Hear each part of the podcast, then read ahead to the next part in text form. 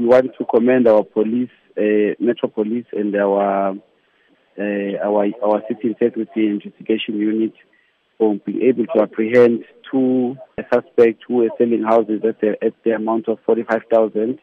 Uh, they were defrauding letters from the municipality and using the names of some of our municipal officials based at uh, Human Settlements Department, using even the Human Sec the Department of Human Sec the provincial uh, government uh, logo on their letterhead. How did these two culprits? How were they identified? More people who came to the municipality complaining that they've been paying uh, money and, and, and reporting this matter. And with our operations, we were able to follow it, and we were able to uh, uh, put a snare on them. And then we, we, we were able to get the, the, the, the men behind it. So what we did was to give uh, one person the money to say, go and pay, and we'll follow you. So immediately when they started paying, Uh, we got we got hold of, of, of, of this guy, and he was arrested. A documentation was given to these prospective home buyers that bared the eThekwini municipality logo and authorization channels. How concerning is this? It is concerning for all of us um, that people are able to use uh, our logos uh, and our... Because obviously these things are available on the internet. So it is important that people...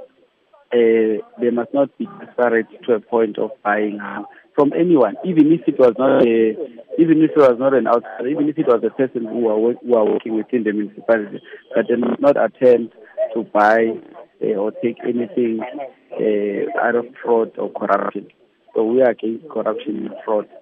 Uh, the mayor is, is, is very strong against uh, the use of money by at the city to uh, to attain any of, of the municipal services which are, are, are free. And tell us what action is likely to be taken against these suspects now. Well, the, we, we, we believe that the police uh, will be able to, and the prosecution authorities will be able to prosecute them successfully, and they'll be locked behind the, uh, the, uh, the jail. So what we are saying, we, there's a number, which is oh eight hundred twenty twenty twenty, that people can can call. It's a free number. If there are many cases like this, whether it's on jobs or whether it's on tenders, whether it's on or anything that is offered by the municipality. That said, Mthunzi, what becomes the advice from the mayor for South Africans to not be duped like this and give in to fraudulent people offering them eThekwini municipality services?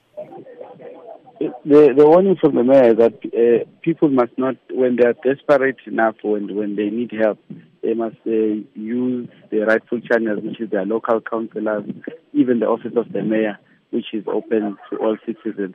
But if they start using the other channels which they have to pay for, then they are vulnerable.